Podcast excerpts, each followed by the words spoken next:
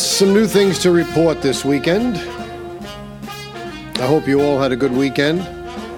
But things are heating up in this fight to save the Republic. Just when it looks like things are over, I think things are not over. Yes, there's been a couple of setbacks in terms of courts in Pennsylvania not wanting to hear things, or courts in Georgia throwing out things, uh, legislatures not wanting to do things, but I think this is all just uh, going to wind up being for the better. I'll explain that in due course. Hello, everyone. I'm Jamie Dury, and welcome to another National Preview Online podcast. If you have not already done so, please subscribe to the podcast by going to the iTunes App Store and simply searching for NP Online, and you'll be able to subscribe to the show that way.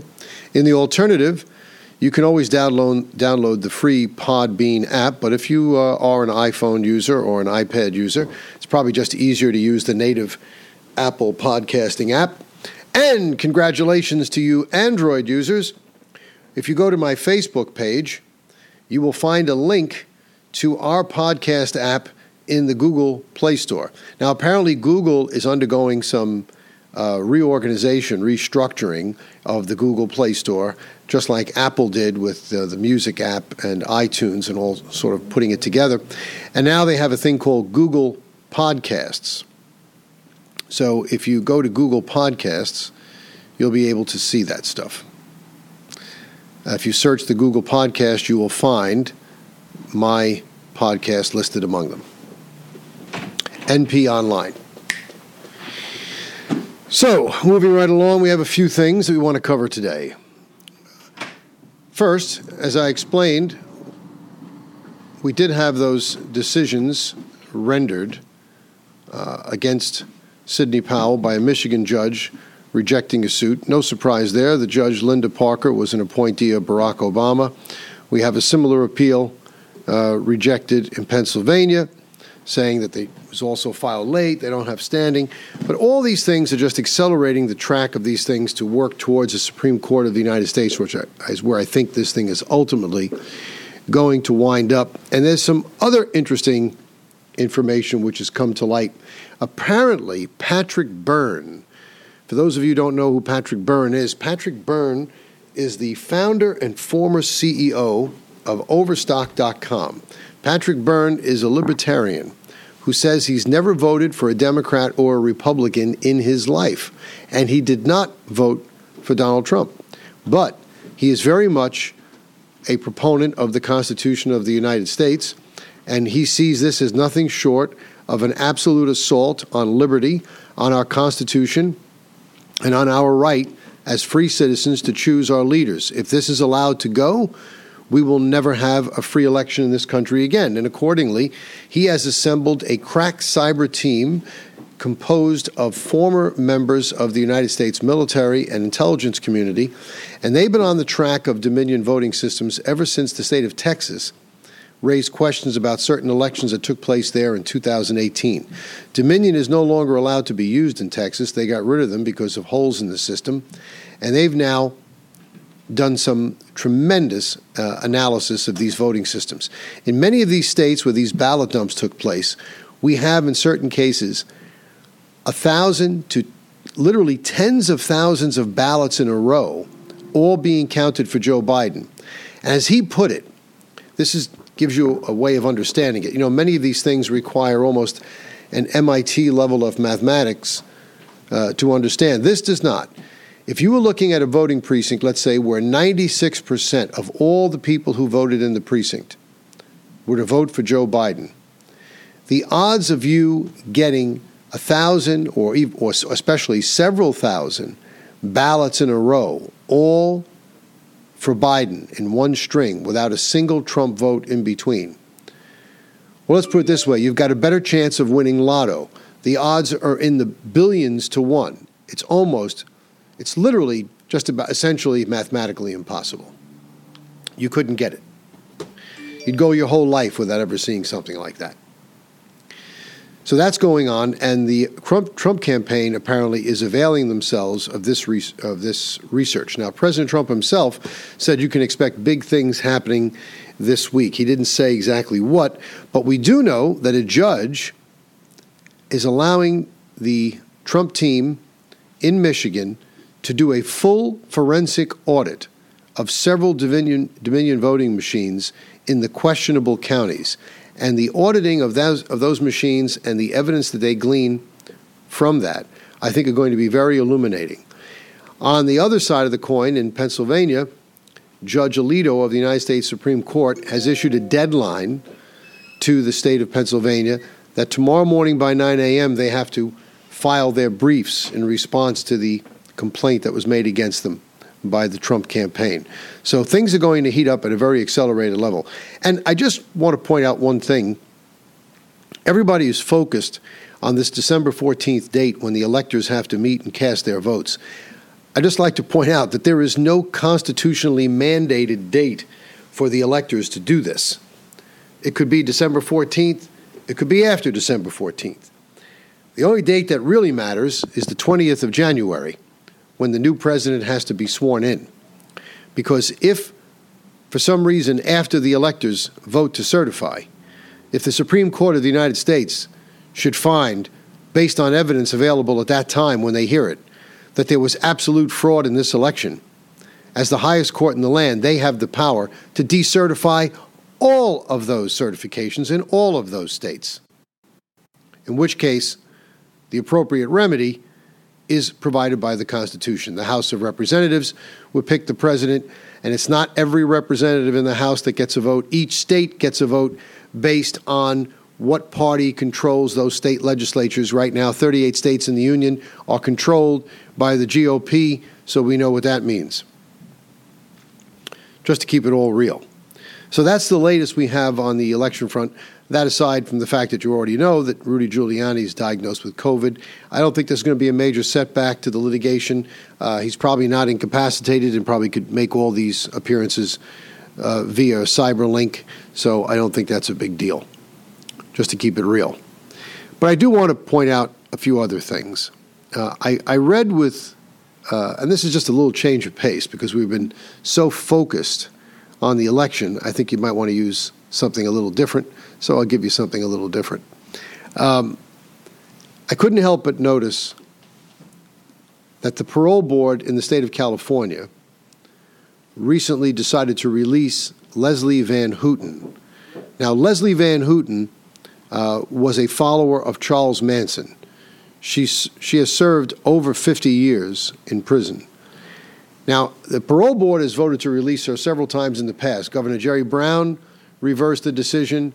Governor Newsom reversed the decision, and he's reversed that decision again, uh, which is causing her attorneys to now appeal to a superior court in California saying that they must enforce the law and release her because Governor Newsom is not going to. Now, I am not a big fan of releasing murderers, and I'm not saying that Leslie Van Houten should be released. But I think it's laughable that Governor Gavin Newsom is declining to release her because he states that she poses an unreasonable danger to society based uh, on her conduct in the past. Well, I think that Governor Newsom poses an unreasonable danger to society based on his recent conduct here in 2020. So, where do we go to put him on ice? And just to give you a little bit of enumeration as to the things that I'm talking about, uh, as Californians deal, I'm quoting from the article, as Californians deal with the double whammy of out of control wildfires due to the state's lack of environmental stewardship and forced blackouts due to the state's reliance on unreliable green energy, California Governor Gavin Newsom had the audacity to say that he has no patience for climate change deniers. Climate change is the biggest crock of shit that has come down the pike in I don't know how long, and it's just part of the continuing campaign on the part of the left to try and use something to control you with. All of this climate change stuff is based on climate change models, not on actual climate change data. And the, the, the data that the models predicted would happen has never come to pass. So it's rather like going to the beach because the, the weatherman told you it's going to be a sunny day. Well, what good is it when you get to the beach and you find out it's raining and it's 55 instead of sunny and 85? So much for the, for the, for the, um, the predictions, so much for the model. What matters is the weather. and there, is, there has been no appreciable warming or climate change. There are not more hurricanes than there have been in years past, and they've not been distributed drastically differently. We have forests. In European countries, they have forest cities. They don't have these wildfires. It's because California doesn't know how to deal with their own forestation. They don't want to cut anything. That's Gavin Newsom. Now, Gavin Newsom has also sought to restrict attendance at houses of worship while doing nothing for rioters in his state. The handwriting is now on the wall, wrote an attorney. The final days of Governor Gavin Newsom's color coded executive edicts banning worship are numbered and coming to an end. This is a result of a court decision in California ruling Gavin Newsom's restriction on houses of worship as unconstitutional. And the latest one from Newsom Newsom has announced a regional stay at home order, which will be triggered by the availability of ICU space in hospitals. When triggered, the stay at home order will be in place for three weeks and will bar gatherings of people from different households. This is pretty good. Under the order, the following businesses and recreational facilities will be forced to close indoor and outdoor playgrounds, indoor recreational facilities, hair salons and barbershops, though probably not for Nancy Pelosi personal care services, museums, zoos, aquariums, movie theaters, wineries, bars, breweries, and distilleries, family entertainment centers, card rooms, satellite wagering, limited services, live audience sports, and amusement parks. Schools with waivers will be allowed to remain open, along with critical infrastructure. Now, how much of this do you really want to sit by and take? You'll notice that throughout this COVID 19 nonsense, not a single public sector worker has been put out of business. The teachers who are no longer going to school are happy staying at home, doing classes in their bathrobes, having coffee, uh, and not having to commute anywhere, not being disturbed. They're very happy. Why are we paying to fund this school system? Why can't we all just collectively decide we're going to drop out of our school system? Because our kids aren't going there anyway. They're going to an online classroom. Well, if they have to go to an online classroom, why can't that online classroom be someplace other than our current school district? Why can't it be conducted by a body of educators who espouse a philosophy on education that mirrors our own, one that doesn't trash the history of the United States and calls us a, a disreputable country and a contemptible country, one that was illegitimately founded. Why can't it be a course of learning which champions American exceptionalism, America, lib- American liberty, American ingenuity? We have to go online. That online class could be anywhere. Something to think about. In fact, I'm thinking about it so much late, lately, I may retain a lawyer and just try and see if we can bring such an action against the New York City Department of Education. Seems long overdue. And lastly, what I wanted to cover today, because uh, there's not been a lot really breaking new, so I just wanted to give you a couple of things, is what really happens, God forbid, Joe Biden becomes president. Yes, I know you've all heard the stories about what's going to happen from an economic standpoint, what's going to happen from a healthcare standpoint. Uh, we're going to have socialized medicine, the economy is going to tank. But let's talk about something bigger. Is it wise for us to have a compromised, feeble, dementia ridden, corrupt president who's in bed with the Chinese government at a time in world history when communist China is on the rise and the United States is, on decline or was on decline prior to the arrival of Donald Trump, is that wise? Because right now, people in Australia and people in Japan are extremely worried because China is expanding its influence throughout the Pacific Rim. And countries like Japan, prosperous as it is, and, and countries like Australia will be one of the first to come under the thumb of the Chinese. They'll be bolstering their military. Japan will be bolstering their military. It's funny how things come full circle. When Japan was conquered by the United States and General Douglas MacArthur wrote the new Constitution, the Japanese asked him in the new Constitution to put an amendment renouncing war and restricting their ability to fund a military so that they would never be tempted to engage in the foolishness of war. That's how bad they felt for the devastation that their people suffered as a result of the atomic bombs that were dropped and the total cost of the war. But now, look what's going to happen.